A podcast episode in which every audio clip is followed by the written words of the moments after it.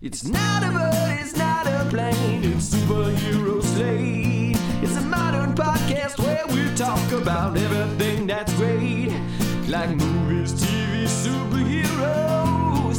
It's superhero slate. Oh yeah. Hello, everyone, and welcome to Superhero Slate, the show where we run down the latest superhero entertainment news.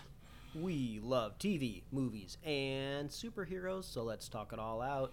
My name is Chris Dillard, And my name is Mike Royer. and welcome to the official Superhero Slate review of Thor: Love and Thunder. Uh, just He's dropped in theaters.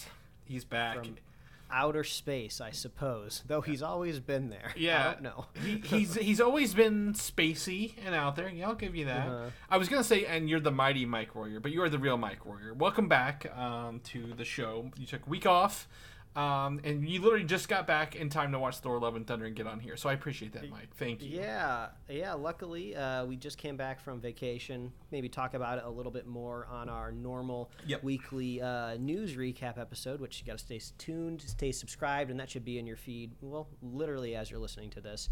Uh, but yeah, we just came back from Ireland, which is uh, in a totally different time zone than uh, Southern California. Yep. So my internal clock is uh, wacky, and we were trying to figure out, oh, am I going to be able to, you know, watch this movie by the time we record this week's episode? Well, uh, as luck would have it, uh, I I crashed super hard last night when we uh, finally got off the plane after our flight and uh, woke up at like 7 a.m like totally refreshed which doesn't usually happen i know 7 a.m sounds like very normal for uh, most people in whatever time zones that they're Mm-hmm. in but i was up for like 30 plus hours uh, traveling. Right. so uh, woke up at 7 a.m and i was like hey honey there's a showing at 9 a.m for thor. You want to go watch it? We still have two hours to get ready for it basically. So it worked out well and i was i was pretty impressed that it wasn't super easy to get really nice seats Oh, on a sunday morning for thor. Yeah there was like a 9 9.15 and like 10 a.m and i was like oh then the 9.15 i don't like that smaller theater the, the 10 there's not really any good seats that i like in that one. I, I guess we're going for the 9 a.m Nine. so uh, I, that you can say at the very least that there is a demand unsurprisingly for a taika waititi chris hemsworth uh, uh, brand new movie. I cannot um, fathom a movie theater being open at nine o'clock on a Sunday in my part of the country. So that's, I mean, I know that's like part of the, um, I guess, uh, the, it's- the, the soulless Southern Yeah, California, yeah, like- like uh, LA, churchless it- population not going to church on well, Sundays. well, I mean, you, your, your religion could be Marvel, or it could be. uh, Um, well, hey, with the time slot Asgardian. that I just said, like we got out around like eleven, so you know if you if if you're a church going person by chance, you might be able to catch it in the morning and then Yeah. go to a sermon, which is a very weird uh, uh, double booking, right? A whole Right. movie about killing gods and then you go to the Right. church right afterwards. I guess maybe that's your your penance if you feel like It- you need to. you know, and maybe maybe you you could see your personal God in this movie. Uh, so Yeah. yeah, so um, I'm sitting here. uh, Honestly, I, I just want to give kudos to you. I'm sitting here looking at our thumbnail on the video as I record this, and by God, you've nailed the the, the visualness of this movie here in one go with all the colors. And then the '80s, um, I, it kind of looks like that word art style here in the word review. That's got like the silver top half and the the Oh, gradient on the bottom. 80s, 80s retro gradients. Yeah. Yeah. it's not really it's not really a spoiler necessarily to talk about the visual style of Yeah. of like the end credits of movies, but they do ape the 80s aesthetic. Yeah. You know, just like they do in the logo in the kind of rolling credits, which uh, I just kept thinking, oh, these names look really cool in all of these like '80s metal Mm-hmm. albums fonts, and it just made me think like maybe that's the whole reason they made this movie, so like Kevin Feige could like take a screenshot of his name Yeah. and that like electric guitar, you know, style, so he could just like put it at his like as Yeah. Mm-hmm. his like business card. It's the whole reason for the movie. It's just vanity business cards. Yeah, yeah. And I don't think he needs to take a screenshot, but yeah, yeah, he, he, he definitely did. Uh, they probably they probably made this movie backwards. Started with the credits, and then like, how can we tie a movie to these awesome credits? Uh, um, but you know, 80s are back. You know, if you Stranger Things just got off the air, um, you know, uh, Thor: Love and Thunder. It, the, the 80s are making a comeback 40 years later. Um, but yeah, so um, I'm gonna jump into this. I saw mine on Thursday, so I'm, I'm sitting on this like you know a couple four days later. Um, you're you're you're a fresh fresh newbie plucked right off the vine uh, of, of this movie, and I will tell you, um, I had I went to the IMAX theater, which I normally go to for all my Marvel movies um, down the road. It's a little bit of a travel for me. Not horrible, but still like I literally live across the, the, the street from another theater I could go to. And this was the first time ever in the history of going to this theater, because uh, it's IMAX, I'm like, maybe the IMAX screen isn't worth it. Um, and it's not the movie's fault. I'm just going to say the local AMC theater I go to has not updated their seats in probably 30 years, maybe since the 80s. Hell, I don't know. um, and it was like the first time I'm like, man, I'm like cramped in here in like a, a stadium style seating. I don't need the recliners, but by God, I love the space of reclining, you know, the recliners mm-hmm. in the other theaters. And I'm like, maybe going forward, possibly going forward, I may forego the IMAX experience for an upgraded movie theater that has better audio and seating uh, to watch. And I never really thought about you, that. As you get older, just like Chris Hemsworth in these roles, right? You just you, want more comf- creature comforts in life uh, right. than uh, seeing it on a gigantic screen. Yeah, yeah. So um, yeah. Other than that, um, the AMC also has a, uh, reformed Mjolnir uh, popcorn vessel. Uh, you know, remember my doctor? They actually had people going in and buying them early in the day and then selling them on eBay. So AMC put out like a pre-order for like their official ones to kind of combat that. Um, it looked pretty cool. I didn't see any how it would hold popcorn, but I'm like, well, I kind of wish. Um, yeah, I'm looking. I'm looking one. it up right now because I'm trying. Oh, I see. So it's imagine Mjolnir, you know, uh, just setting on the ground, handle facing upright, and then the handle plus the bottom kind of portion of the the hammer lifts up. Uh, it's like a lid. It's, like, Got it. it's kind of, yeah, it's kind of like when you saw those like Thor hammer like uh, toolboxes back mm-hmm. in the day. That's kind of what it reminds me of. But, yeah. Uh, yeah, it's well, it's made also out of tin and plastic rather than just the plastic oh. one because you I can mean, see that looks, Doctor it, Strange one and it look, it's very plasticky behind. Yeah, it. I mean, this looks it looks nice. I mean, I wouldn't exactly say it's like a, a show-stopping piece, but you know, for something you put popcorn in, it looks pretty decent. yeah, I, and so I mean, that's that's my new home theater uh, go-to is just getting popcorn vessels and uh, decking out my theater and things that hold popcorn. Um, mm-hmm. The other thing I didn't, I don't know what theater had this, but they actually turned Reform into a cup holder where you hold the stick and it opens up and it's just like a holder for your cup at the top. I'm like, See, how many people is... just messed? How many people messed this up? But what what a lovely um, uh, prop the... to turn into stuff.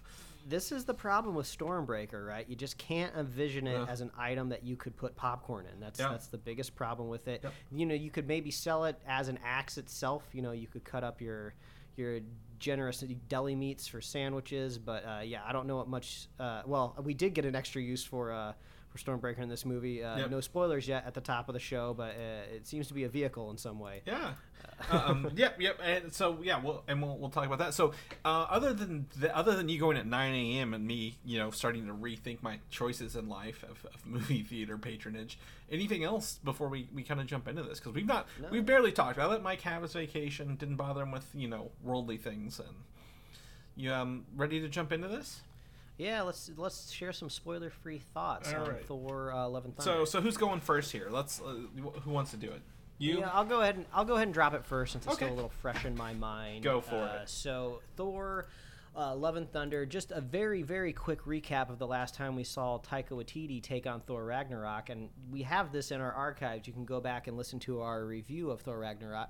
And overall, I thought it was a really positive experience to see Taika Waititi kind of almost like taking the piss a little bit out of the the grandioseness of Chris Hemsworth and him being a god, making him a little bit more of a uh, oafish character for comedic relief. Mm-hmm. But I, I remember one of the, the one of the negative things I did not like about Thor Ragnarok is I thought just maybe one or two times too many did the did the joke, did the comedic punchline kind of take the wind out of the the drama mm-hmm. of the movie, which is not necessarily saying every Marvel movie needs to be dramatic, right? But you right. know, you want your your big serious moments to really hit and sink in so you can like really really connect to your characters and unfortunately i feel like the problem only got worse for me in Thor: Love and Thunder. And uh, after leaving the movie, I was just thinking, well, how did I feel about this film? And I think the best way I can sum it up is, unfortunately, I just liked it. I didn't Yeah. love it which is kind of hard for me to say because I think a lot of people out there who are fans of the MCU and just uh, fans of good even television at the moment are big fans of Taika Waititi. I mean, his career is kind of blowing up right now. He's uh, producing, uh, you know, what is it? Our Flag Our- Means yep. Death. Which got He's a season two uh, Yes, for him. he's so- also on uh, What We Do in the Shadows and mm-hmm. Reservation Dogs, which And- are all really, really great shows. and that Star. He's got I- a Star Wars movie coming too. Exact, exactly. So he is t- taking off. He's doing a lot of great stuff, and I think we all had really, really high expectations for Love and Thunder because that was almost the common ground for just movie fans and also MCU fans. Uh, Ragnarok was up there. I sometimes it was people's number one if they weren't really hugely connected to the MCU. It was at least usually in the top three. So I think rightfully so. We went in with high expectations. I I kind of fell short for me, unfortunately. So that's kind of where I'm sitting right now. I think I'll be able to maybe dissect it a little bit more once we jump into spoilers and we can talk about the different story beats and and moments. But uh, yeah, I, I'm I feeling I'm I'm Yeah. left a little disappointed. Which maybe when we talk about it today, it might sound like I didn't like the movie once we start talking about it, but. Yeah, yeah. Unfortunately, I wish that's not where I was right now. But uh, Chris, what did you what did you think? Uh, I'm. I would say I. It, it's just a movie. Um, at the end of the day, like literally, I was sitting there watching this. Uh, the the opening of this movie and the ending of this movie are probably some of the best scenes in Marvel. Right, um, a hundred percent. Some of the most touching, some of the most emotional. Um, however, very early on, I'm like, God, this is just a popcorn movie. Like, I can literally kick my legs up, throw popcorn in my mouth, and watch this movie and laugh at it. And that's really all the a lot of the middle of it is at the end of the day. Um, and that's and that's not a bad thing. I, I'm, I'm I applaud Marvel for taking um, a- genre approach for each movie rather than having the same genre for every movie. And honestly, with all the heaviness we've had lately um, from Spider Man, Doctor Strange, Moon Knight, um, it, it's been a little heavy, right? Um, everything's kind of been heavy. So I feel I, I applaud them for doing literally, this is a comedy film, a comedy action film at the end of the day.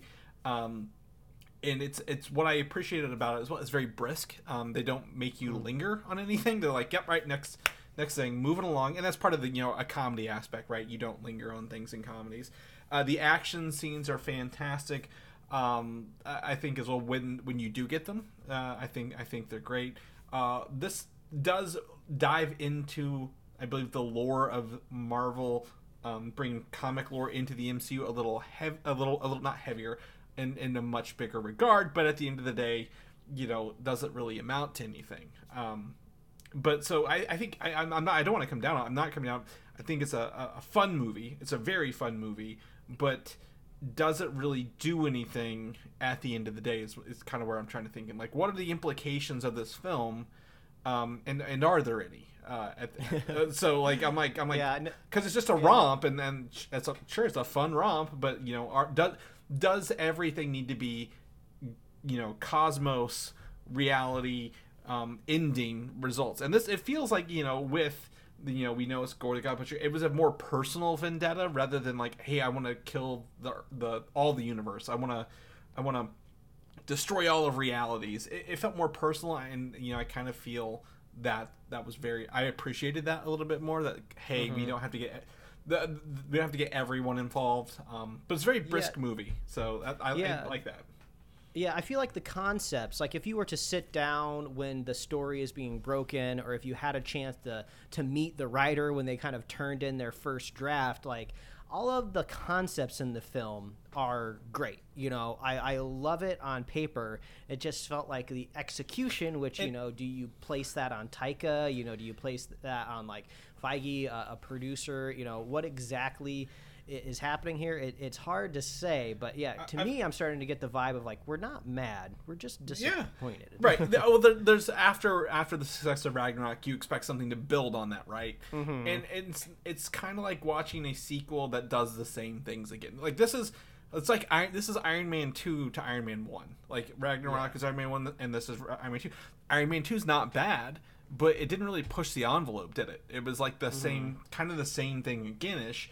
Um, I will say Thor has a villain problem uh, in every one of his movies, right? Um, If you're white and British, uh, three of them are men, one's woman, you're probably a villain in a Thor movie, and you're probably not gonna really get the, um, you know, the the, the I guess the the chance you deserve. Now, I, I'll put an asterisk beside Loki. He was able to bring himself into the Avengers, um, and, and make himself something more. But like in his, in the first Thor outing, he's not that, you know, impressive at the end of the day. Um, so, yeah, I, I think I think again, it, it it's bookended by beautiful, uh, uh, very touching scenes. But in the middle, it's it feels. Uh, to me, like a little bit about watching what we do in the shadows and our flag means death, right? It's just a, a fun kind of you know, I guess skewering of, of genres, but nothing too serious, uh, if you will. I do want to say two things to your to your thing before we get into this. I feel there is a lot of scenes on the cutting room floor um, to make a two hour runtime because I told this to um, listener of the show. Um, Patrick, uh, earlier today we were texting about it. I I believe last night is I think Marvel is gun shy to do a two and a half hour movie after Eternals. Um, And this movie f- was filmed during Eternals. Feels like there's a lot more there that we just didn't get to see, um, and was kind of removed for, uh, I, I guess, like I said, uh, for lack of a better briskness again. Like we got to get to two hours, take out anything you can, keep the story cohesive.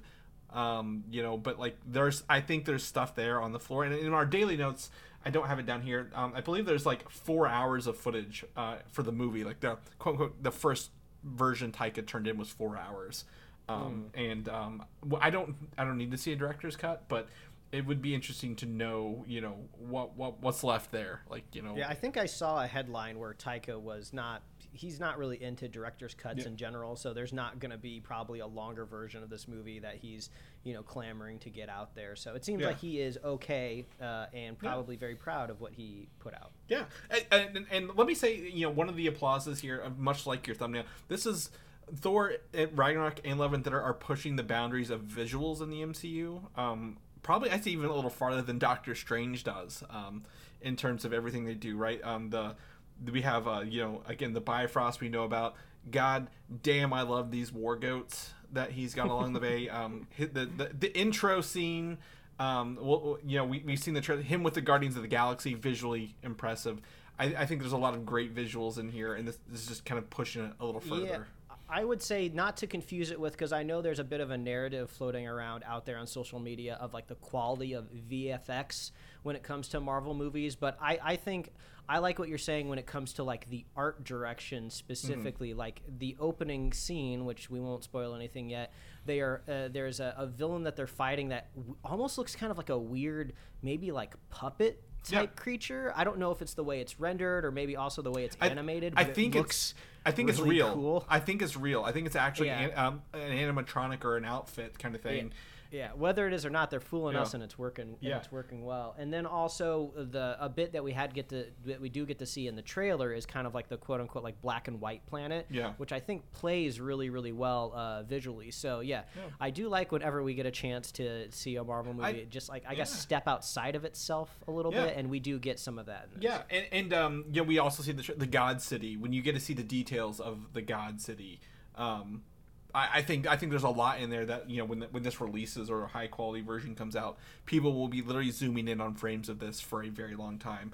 Um, but it looks it looks amazing. Like it, it just kind of brought it to life. So. Um, last last bit here, um, Mike box office. Um, before we, we dive into this, uh, 302 million worldwide this weekend. Huge numbers. Um, already a third of the way to a, mil- a billion dollars. Um, people people are going and seeing it. I think even if you're not an MCU person, a you've got Natalie Portman jacked as hell. Uh, you've got Chris Hemsworth butt ass naked. Uh, we saw that from the trailers. Uh, so I think that alone could get people and get butts in seats, if you will, clothed butts in seats, hopefully.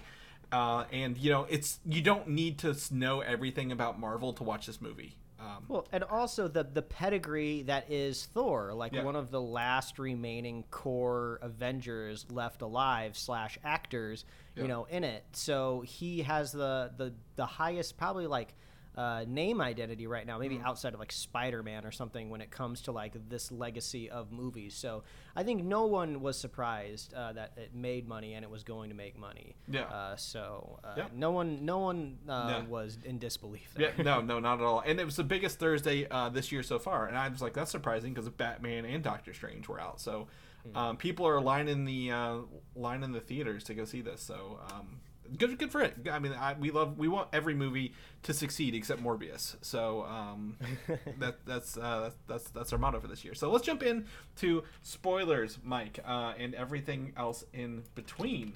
Um, Yes, I, I I think I would like to talk about you know just started off on a bad note, I guess. Yeah. I think the single worst pinpointed thing about this film is to me the whole narrative relies on the relationship and the love in the title love and thunder that thor has for jane foster. And they have negative chemistry mm-hmm. in this entire film. I never once thought that these two characters cared for each other at all and I don't know if that's just because they've never really connected all that much, and Jane Foster has kind of been uh, forgotten and left to the wayside in the MCU, so we just never really got to see that development. But or if it's just the overly comedic and sarcastic tone that uh, is pervasive in everything in this film.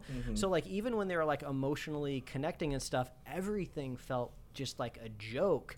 So when the whole movie hinges on this and this love, and even when she dies at the end of the movie, like I just, I did not even feel it for Yeah. a second. So I just do not understand why the movie was built around it at all. That I, that felt like the biggest Well, mistake to me. I, I'm gonna I'm gonna actually uh, parry you with a bigger mistake. Ooh, ching ching ching. Um, his name is Gore the God Butcher. We saw him butcher a god um, in the first five minutes of the movie. Literally didn't see him kill another god. Uh, the I entire know it movie. all happened on a on a monitor in the Right. Milano spaceship. Yeah, uh, we got Sif back. He he dismembered, you know, uh, Sif. Uh, however, literally, if you're going to get Christian Bale and call him Gore the God Butcher, which I do reference him in in the movie that way, uh, at least show and kill him some gods. Um, Yeah, what I- an amazing, uh, what an amazing shot of just dead corpses. Yeah. that we didn't get to see anything happen with. Yeah. Um, so I, I think, you know, um, I, I agree the chemistry's not there, but I do appreciate the end of the film says that it's love and thunder. Love is the girl and, and he's the thunder, right? I think that was a very fun little reference um, for, for them to be at. I want to know what her powers are. Um, but I'm gonna I'm gonna go back to the beginning of the film and say Moon Knight and Miss Marvel are in the opening logo, Mike. Little Easter egg. Um, Oh, okay. I, I caught Moon Knight. I didn't see Miss Marvel, but that's the articles I've seen. So uh, they are updating these logos literally as the shows are airing. So, um, which of course, I- you know, they're not making this the day before, but know, that's great. They I have it in there. I want to see that After Effects project file. Yeah. Uh, right. You know, do they just like go into like the instance instance and be like, all right, replace this clip with that clip. Okay, now re-render the logo. Yeah. Get it going. Yeah. Well, and, and if they do, that's fine. I think, I think it's really really cool that they did that. It's a little fun Easter egg. Um, a- again, I think the intro scene of you know Gore, uh, you know, losing his daughter uh, on this dry desert planet and running into um, the gods, which you know are, are have become you know parodies compared to superheroes, which was a point Zeus made later on. Um, you know, was was t- I mean, I, I wouldn't say touching. It was devastating to see him, you know, lose lose his child and then find out your your gods are just you know here to to, to make fun of you. Uh, you drink wine and, and and be merry. So I um I, I hope that's not the last we see of the Necro Sword, but I, I do think the intro was great and the outro with you know again Thor being the uncle to Gore's revived daughter was really touching. I think you know the bookends are fantastic, but the journey Yeah, to get I there re- was rough. Yeah, I, I loved how the the movie ended because I like how okay now where do we take Thor right after Mm-hmm. this uh, one of many adventures that he's been on the MCU we need to keep evolving his character right and I love that this new version of him is basically going to be ta be paying like a, a fatherly role it's something we haven't really seen him to and it kind of forces him to grow up a little bit and man Yeah. talk about all of the the homage it pays to like this daughter the the the relationship that she shares with like how Loki was raised, right? And even Thor's maybe even his own issues with his father growing up, like with power. Uh, so I feel like there's a whole lot to build on here, right? And I feel Yeah. like there's so much there, like that should have almost been the the core Yeah. of the movie, in my opinion. You know, I'm not necessarily saying, oh, in the first act, Thor needs to be like begging Jane to have a kid, and that's the reason they broke up because you know he wouldn't give her, you know, a a child or an offspring. But like, you know, maybe like if they were more interested in like, oh, I'm Thor. What's missing in my life? You know, it's not Right. necessarily it's a woman. You know, it, it's somebody. It's about Yeah. my legacy. It's about growing up, and that kind of leans into just like the story problems as well. Is what was the story of Mm-hmm. this movie? Unfortunately, they kind of started as when Thor is kind of deciding to leave the Guardians. It's Right. because like what what was it again? He, It was well, he, he doesn't have purpose. He he, he Yeah. He wants to feel shitty, uh, and, Yeah, and boy he- did they nail that! Like saying shitty quite a few times in this Yeah, movie. like he needs to. He was like trying to like find himself or something, Mm-hmm. and then by the end of the movie, oh, the answer was him getting a daughter. That was the purpose, Yeah. but that happened at the very Right. last second. It's not like we were building up to that. It was almost like, oh, twist, you have like a kid now. Well, Surprise. The, the the point was to it is better to have loved and lost than never to have loved at all. I think, and then he, Mm-hmm. you know, reconnected with Jane, even though you don't feel that in the movie, and Yeah. you know he, he lost Jane, but like at the same time, like you know he did that in return by loving Jane. He was able to convince Gore not to kill all the gods. So Yeah, it it felt kind of weird to bring Sif back, who we thought was kind of going to be maybe the other part of a supposed love triangle. Maybe there could have been another, Mm-hmm. Yeah. You know uh, what? love interest as well. fake out the love triangles between Thor, Mjolnir, and Stormbreaker. Uh, yeah, I, I, I do I do think the concept of that was funny. Like that's the thing. That is a really funny joke. Like if I was just sitting down chatting with you, other people Yeah. about Thor, like oh, wouldn't that be so funny? You know, if there was like you know Stormbreaker was getting upset because Mjolnir was back, but like to be at uh, such a I- pivotal point in the movie It's- was just very strange. Well, to me, it's a great visual gag, right? It, it's Uh-huh. it's all all that came out to be a Stormbreaker is jealous, and and honestly, I I kind of got a little bit of that because like half of Stormbreaker is Groot, like a teenage Groot, so of Mm-hmm. course it's like m- like emotionally unstable, and it's like I want to be your only hammer. It, it's fine. Um, but I, I, it's a great visual gag, right? To like when Mm-hmm. when like Stormbreaker's like creeping in the back frame on some of those, like I was like, ah, that's pretty funny. Like uh, it's it's got its own personality because it's been imbued with magic and all this other fun stuff. Um, I, I I think you know some people may agree or disagree. I love the screaming goats.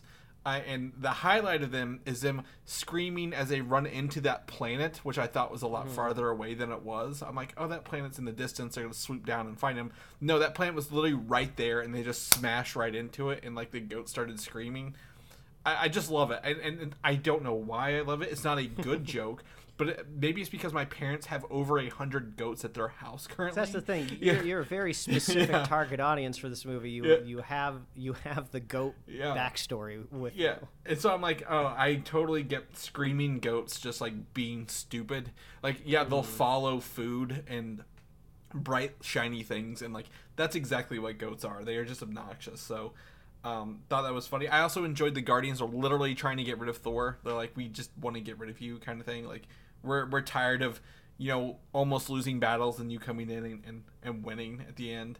Um, those chicken things were pretty cool though. I think those were fully puppets, like uh, or at least people in suits. Yeah, Th- they, they were very strange. And we were we were right when we were talking about the this movie and its trailers coming up. We think we both agreed. ah, okay, the Guardians are not going to be in this movie that much. This very much feels like they are front loading the trailer with familiar faces, and we're going to be moving on to more of. A Thor story. I, I thought maybe they might show up Deus Ex Machina style in the in the third act, but that Yeah. wasn't the case. Especially when he was talking about like, oh, we need like a we we need backup. We need to go get Yeah. backup, and I guess the Guardians were technically busy Yeah. uh, across the world. I'm sure Captain Marvel was involved out there as well too, because that's apparently what happens when these Oh, uh, yeah. space uh, space heroes are too busy to help, Mm-hmm. is because they're on another planet with somebody else. Uh, I think one thing I actually really liked about the movie, it just felt kind of wasted, like Gore was Russell Crowe's Zeus. interpretation of Zeus, Yeah. which he, he put on. He used this very weird Greek accent, but I just kind of loved everything about the characterization. Can- like when he would step down from his like little pedestal, he grabbed his like little skirt thing. Yeah, and he was doing like weird karate Kinda like- moves with the light bolt. Yeah, lightning- he was like very flamboyant about it, if you will. Like, Yeah. like Russell Crowe. You think you know, uh, oh, Gladiator, serious Oscar-winning Uh-huh. movies, and he's up here just like, nah, fuck it. Like, I've got a bad accent. I'm going to use the word orgy in the Marvel for the first time, and like Yeah. keep saying When- it. When the film was over and people were starting to walk out, I leaned over to my wife and I was like, "Oh, do you see all these kids in the movie theater?" And she was like, "Yeah." She was like, "All of these parents are going to have to explain to their kids what an orgy is Yeah. as they walk out." It's like, "Oh, it's just a party Yeah. for adults." But the thing is, the the Russell Crowe uh, Zeus character kind of embodies like the, the the pros and the cons of this movie pretty well as like one character. Mm-hmm. Is like you do bring in like this very specific like Taika Waititi, you know, humor and kind of this, these very interesting characters that you you can't even explain until you watch them. These performances that they get to choose. I don't know if Taika gives them to this or like Russell Crowe's just like, oh, I'm just gonna do something weird. This is gonna be fun. But then at the same time, it doesn't really amount to much, right? I thought this was gonna be a, such a more pivotal moment in the film, right? Mm-hmm. Wow, they're going to like this. I guess what is essentially like a god planet. All these gods are hanging out. I, I thought we were building like this really interesting narrative of just like I'm kind of on Gore's side here. Yeah, all Yeah. of these dudes Yeah. are assholes. They des- they kind of deserve to die. I thought like maybe Gore might sneak in, kill Right. some people. It might be a massacre. Maybe these shadow puppets were going to be all over the place. Yeah. And I, I think I saw somebody uh, online say, so I won't take credit, even though this isn't like an original term, but it just kind of felt like a fetch quest. Yeah. We were just going to get this lightning bolt that, which could honestly, it could have been anything. It didn't have to be Zeus's lightning bolt. They could have just wrote any sort of like MacGuffin weapon to defeat the other MacGuffin weapon out there, the Necro sword. So I was like, I wish this amounted to more than just an after credit scene where we get to see Roy Kent. Right, well, I was gonna say, you- but that, that's the point of. I mean, the point of it was a to prove that Gore is right. The gods are fat, lazy, and they don't care Mm-hmm. about their people. You, you you even said you agreed with that. Like they they nailed Oh, yeah. the message, but you know it, they literally could have done that anywhere else. But that you get Brett Goldstein as uh, Hercules, who is a, a an Avenger. Um, actually, he's been in the Avengers for years in the comic books, so that's fantastic to see. Um, he's a real man. He's not CGI, folks. No matter what you people on Ted Lasso think. um, I I think I think that's a fun little cameo. I mean, like you said, we've we've heard rumors he's been in MCU for a couple weeks now, maybe a couple months, and we are like, well, where's where's he going to be? Maybe they'll announce it at Comic Con. Nope, right here. Boom, we get that. Um, I, I do think you know the the, the god thing. I'm gonna go back. I want to see the god things. I think it's interesting. The Black Panther god was in front of them. I don't know if you saw that the whole time. Um, No, I was were I was trying to uh, I was trying to scan a little bit, trying to figure out what Yeah. was there. Um, uh, unfortunately, I was a little distracted by the bao Hmm. god, the, the the steam dumpling. That felt like a step too far, in my opinion, because I was like, what. What is this? Is this seems like a like what is this like a Wreck It Ralph cameo or Right. something like that? Is this like a Pixar movie? It's a- like Yeah. it's just like it's just an instance of just like I, I don't know. I, I brought this up a little bit when we talked about our review of uh, Peacemaker, right? You know, when you give a project to a creator that they get almost universal control over because they've already built up so much goodwill with the studio and the audience that n- nobody out there is like telling them to rein it in or tone it down a little bit. And maybe nobody thinks it needs to happen, right? You know, if you're a producer, an executive in charge of making this movie, you know Taika Waititi has been knocking it out of the park left and right in Hollywood. Why would I ever say anything? He must know what mm-hmm. he's talking about. But like, I feel like somebody should have been like, "There's a you literally put a cartoon character in this scene. Do we think this is going to be a little Well, distracting?" there- And some people might not think so, and that that's Yeah. fine. But I was just, I was kind of taken out of that scene of just Yeah. like, okay, No. who's next? Like Heathcliff the cat? Is Right. he going to be like sitting on a chair or something well, around the corner? no, I, you're 100 percent. There's a, a billion other gods they could use rather than a, a Yeah. bao dumpling. However, I think my complaint of this whole, um, you know, omnipotent city is all these almost feel like human gods.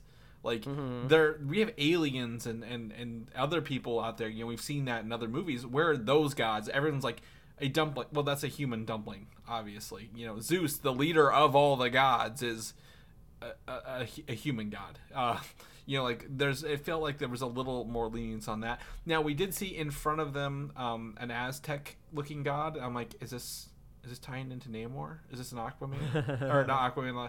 Uh, an Atlantis reference kind of thing after some stuff we talked about. Yeah. But uh, And and also, uh, we were talking about. I was hoping that this film would maybe answer some of my just overall general kind of just like lore questions in the mm-hmm. MCU and what they're building up to because I've always been kind of questioning, you know, where does Asgard and Midgard and the realms kind of fit mm-hmm. within the cosmic universe and like dimensions and they even say like sh- they say shadow realm, right? Yeah. That's like I think that's the term for where Go- Gore is like staging his trap, right? So we're getting a lot of these like vague terms that nothing really clarifies. So Yeah. it goes the same with like the gods, right? Does every visual representation of a creature in the galaxy get an adjacent looking god, right?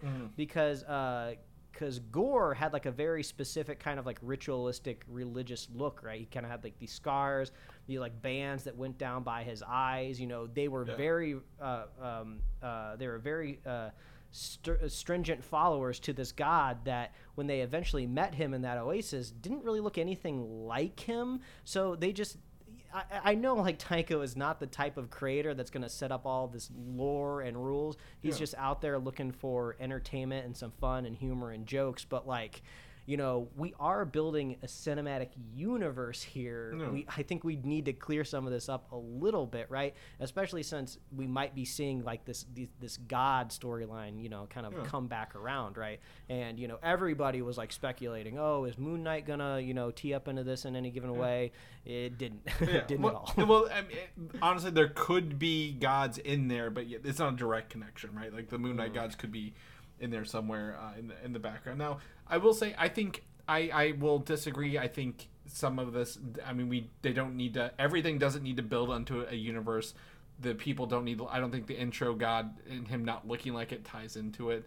Um, but we did get to see some of the the bigger stuff some some some little seeds along the way we got to see two celestials which we talked about a little bit in the trailer right um, those don't seem to be the celestials um, from anything that we saw in the eternals uh, based on visuals. I've been kind of cross-referencing celestial designs. I'm like these look like maybe garden keepers or like people like other celestials not like Eson the searcher kind of dude so and like and size wise too. I think garden size like they could be the celestials garden gnomes. Yeah. Like based on the dimensions that they are.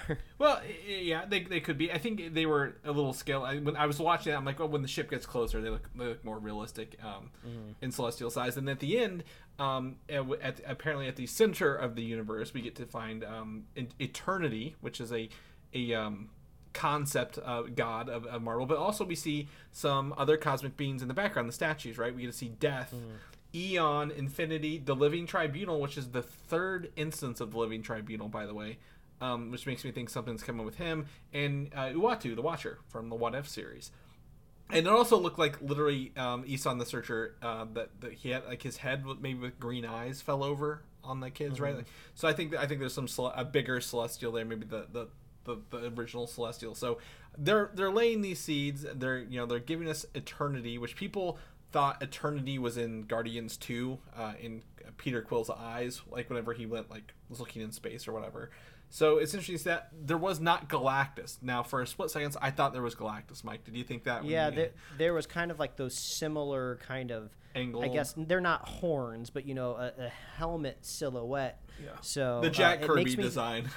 Yeah, it does make me wonder if they're just trying to like just warm the audience up to the eventually, right? Mm-hmm. Like, oh, you know, maybe Feige has the idea of, oh yeah, we're going to get to Galactus at some point in time. So you know, if we kind of want to hint, maybe kind of put some similar visual designs in there, that might be okay. And well, Eternity also has a very similar look to Galactus with some of those helmet horn things. Like he does, like the Mm-hmm. they're not right angles, like forty five degree kind of angles. So I, I think it was like, hey, wink, wink. We know what you're thinking. Like we're gonna mess with you, but but obviously at the end of it, it is uh, Eternity. So. Um, I think I think my other complaint with that would be why is it the Bifrost that opens Eternity? Like, yeah, it's a very Asgardian thing. What was the specialness about it? Why why is it the secret of all? Yeah, and it was just like this is such a big key that lets you into this um you know wish you know it's Yeah. like it's like the dragon balls right get whatever you want and i just kept thinking well, this would be a lot easier for Thanos to achieve than getting Yeah. all of these Infinity Stones that are protected by some of the most powerful people in the Mm-hmm. universe, right? Well, just go take Thor's hammer when he's like drunk or sleeping or something, and just like open up this. So I just don't understand like why it was privileged information. I guess Mm. it came to. Uh, it came to Gore in a vision after he picked up the Necro Sword, They, right? they they cut out a lot of like again gore. Like I, there's no gore in this movie hardly at all. Like other than him being creepy with children. So Yeah. I feel like that's on the cutting room floor because like all his drawings and stuff on that planet. I'm like, where did these come from? Like what what is he Yeah. doing? is one thing that is making me a little bit uncomfortable when it comes to the cosmic side of Marvel. It just seems like they're looking at it as a playground where you can literally do anything you want and you don't really have to dream up a reason behind it. Oh, because it's just in it's just in space. We don't have time to go over it. And I felt like they had one too many things, right? Like the Necro Sword and the concept of a, a god uh, butcher, right?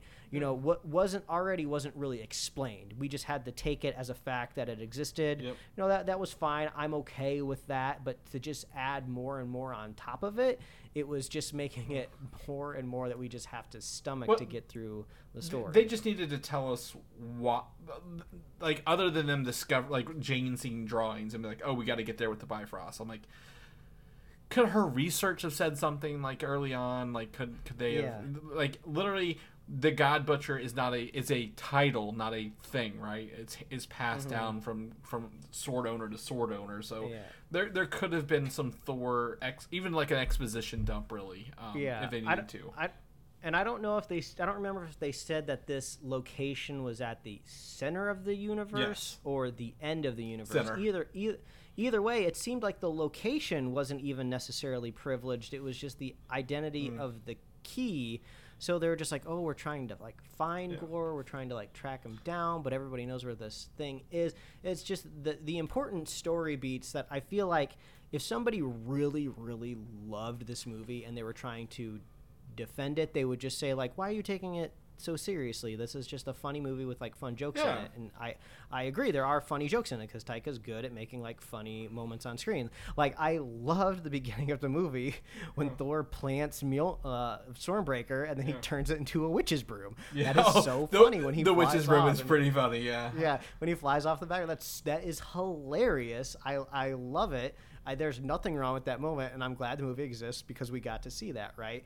But I feel like when you're building a movie in this huge cinematic universe, you know, where you're sharing all these components and parts are going to be passed off to other writers and directors, it just it just felt like nobody really cared too much Well, about all that. We just there- wanted to have we like we just want to have fun in this sandbox and, And- not really worry about the ramifications. Well, I- and, but I, I'm going to say that's okay. I think you know the older movies that you only had the post credit scenes to deal with, and, and that's fine. We don't get those anymore. I will say the the first in credit scene um, was, uh, you know, obviously Hercules. The second was finding out Valhalla exists. Uh, when Jane disappeared, she went to Valhalla. Was that a was that a teaser for a Disney Plus series? Because that's what it felt like to me. No, I, I think it, this might actually tie into the Eternals movie. Um, because like the the energy when they disappeared and reappeared feels like that Eternals energy when they created the the Eternals when the Celestials did.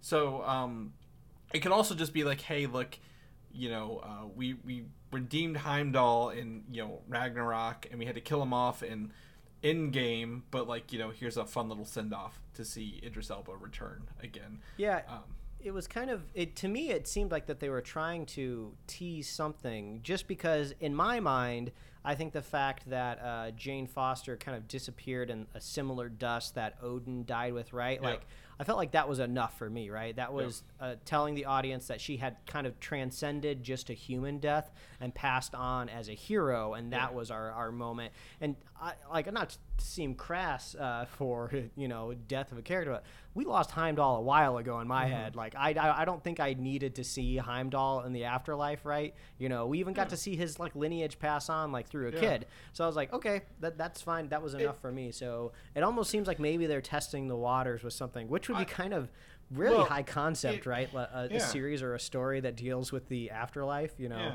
The Good Place did it. Maybe they do it on Disney And- Plus. I don't know. And I'm gonna be a little less cynical and think like it's just like a fun send off. Like, hey, Natalie Portman, you know, thank God Yeah, we got you and- back. Idris and- Elba, thank you for being here. move. and you could forward. have and the, the proof of the pudding there is that it's in the second end credit scene Yeah. usually where they kind of just put you know one off the pizza papa. if you will He'll get you, Doctor Strange. yeah exactly So yeah, I, I yeah, exactly, and like it could be, and if they don't do anything with it, that's fine. If they do, even better. Uh, just showing that hey, they may be gone, but they're not lost, if you will, Mm-hmm. kind of thing. If they ever wanted to bring them back, but that's always an opportunity for universes collapsing and merging uh, through that. Um, the last uh, bit of thing, two things I want to say here. One, the tour guide at Mjolnir uh, is Darryl from the Team Darryl Team Thor shorts. Um, oh is it yeah, oh, okay So that kind of canonizes those shorts a little bit, or at least that character. That's Uh, funny. So those were pretty silly Waititi one, uh, Waititi things, and then um, I think the Infinity Cones is kind of an offensive ice cream uh, place Yeah. because like this is a gauntlet and stones that killed half the people in the universe for five Yeah. years. The uh, this this was another moment where I was like, this is a really funny joke. Mm-hmm. I love this idea of New Asgard being a tourist destination because Yeah. it makes a lot of sense, right? Right. It does feel like theoretically in this universe that this is what it would come down to. This place needs money. It needs some sort of like And- purpose. and And, this is what happens. Well, people coming back after five years would have known about all the you know the universal stuff. So like, oh, this is great to go see it. Yeah, but but it does not feel positive necessarily. Like Yeah. they the the filming makes it seem kind of cynical, cash grab, almost like uh, Tessa Thompson's Valkyrie was just putting up with it, almost like a means to an end, right? Like, oh, we just need to do this for a few more years until we have enough money to like you know expand or maybe even like buy the land around us or something like that. And also the whole idea of you know the gods being awful and unredeemable felt like we had two storylines left out there that felt very unresolved for the audience. Like, I don't think New Asgard looks like a very fun place to live if you're an Asgardian. You know, might be a fun place to visit. Uh, and also, you could see this as like this could be like an an indictment from Waititi, also, right? You know, he is a native from New Zealand, uh, and I'm sure he has very similar feelings when it comes to Yeah. uh, colonizers and you know uh, tourists and whatnot. But yeah, it did felt it did feel weird. It was like a straight up Old Spice commercial that Tessa Thompson Oh, yeah. was doing, and it and then you you do kind of feel like oh this new Asgard stuff. I think. Uh, uh, Valkyrie was wearing like a jersey, like a new Asgard jersey. Yeah. Like that's a hundred percent going to be in a gift shop soon, right? So very mixed messages from the tourist it- well, destination of Asgard. I wouldn't even say it's mixed. I think I think that it's supposed to be like tourist destinations do suck for the people who live there, Mm-hmm. uh, but Asgardians, this is like their I guess um, maybe it's been like granted you know a country in in Norway like you this is where you have to stay if you're Asgardian thing. Um, uh, yeah, I, I just think the Infinity Cones is, is a, a poor catch grab in, in that, um, and it does remind me. I think this might be the last thing. I did enjoy the return of Matt Damon, Luke Hemsworth, um, the um, Sam Neill, and obviously the introduction of Melissa McCarthy as Hela. oh yeah, I was like, oh man, who's gonna play Hela? It's got to be somebody. That was really funny. I liked that. yeah, I was like, oh yeah. I, I I've heard rumors, I've seen set photos, but I, I just I spaced it until it got to it. I'm like, oh my gosh.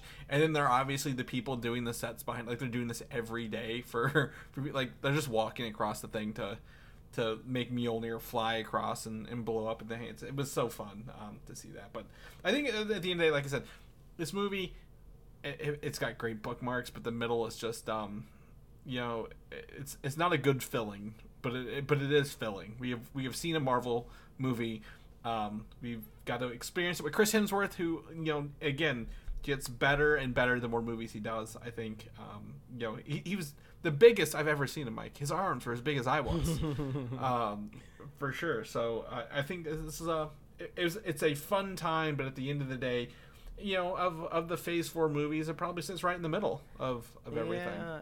It kind of feels like ordering one of your favorite uh, items at a restaurant, right? And they just don't make it quite right. You know, it's still what you ordered, and you'll still eat it. And like, oh, I, I like it. There's parts I liked, but like the the chef did not quite nail the execution at the end of the day. So maybe you know if you mm-hmm. were having to you know adjust your tip, which I know you don't adjust the tip ba- for the server based on you know how This- well the chef cooked it, but like, yeah, maybe this is more of like a a 12% tip, not so much like a 20% tip on gratuity. Well, I, t- uh, to me, it's uh, it's the Butterfinger situation. I love Butterfingers. They changed the recipe. I still like them, but I'm just not into it as much as I was. Chris, this is why we do a podcast together because you are the only person left on the planet that will acknowledge that the Butterfinger recipe has changed. yes, it's true. Every time I see somebody doing like a candy taste test on YouTube, they just they never bring it up. That No. recipe changed by Ferrero Rocher, and I'm still upset. And That's I right. wasn't expecting that at the end of this. Ah, those bastards.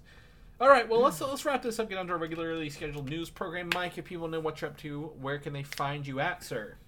Yeah, they can find me at Mike Royer Design on Instagram, Twitter, and TikTok. You can read my webcomics at pickledcomics.com. Chris, if people want to catch up with you, where can they find you? Find me on Twitter, Valdan, V A L D A N, or Instagram, Valdan87. Uh, people know more about the show where we do our regularly scheduled news episode every week. And I don't know if we have any reviews coming up except for maybe San Diego Comic Con in two weeks, which we're going to run down all that. Everybody's coming back. Love and Thunder was announced there three years ago, so we got it. Uh, people, where can people find all that good stuff at? Oh, well, if you're looking for the new Asgardian headquarters of Superhero Slate, we have not moved. We are still where we've always been at superheroslate.com. You can get our awesome show notes over there and see our upcoming release calendar. I think maybe what's DC Super Pets? If we end up doing a spoiler cast for there, we got that on our upcoming release calendar. If you want to see a nice itemized, list of everything that has come out and is coming out. Uh, you can find us on Apple Podcasts, YouTube, Spotify, wherever else you love to listen to fine podcasts.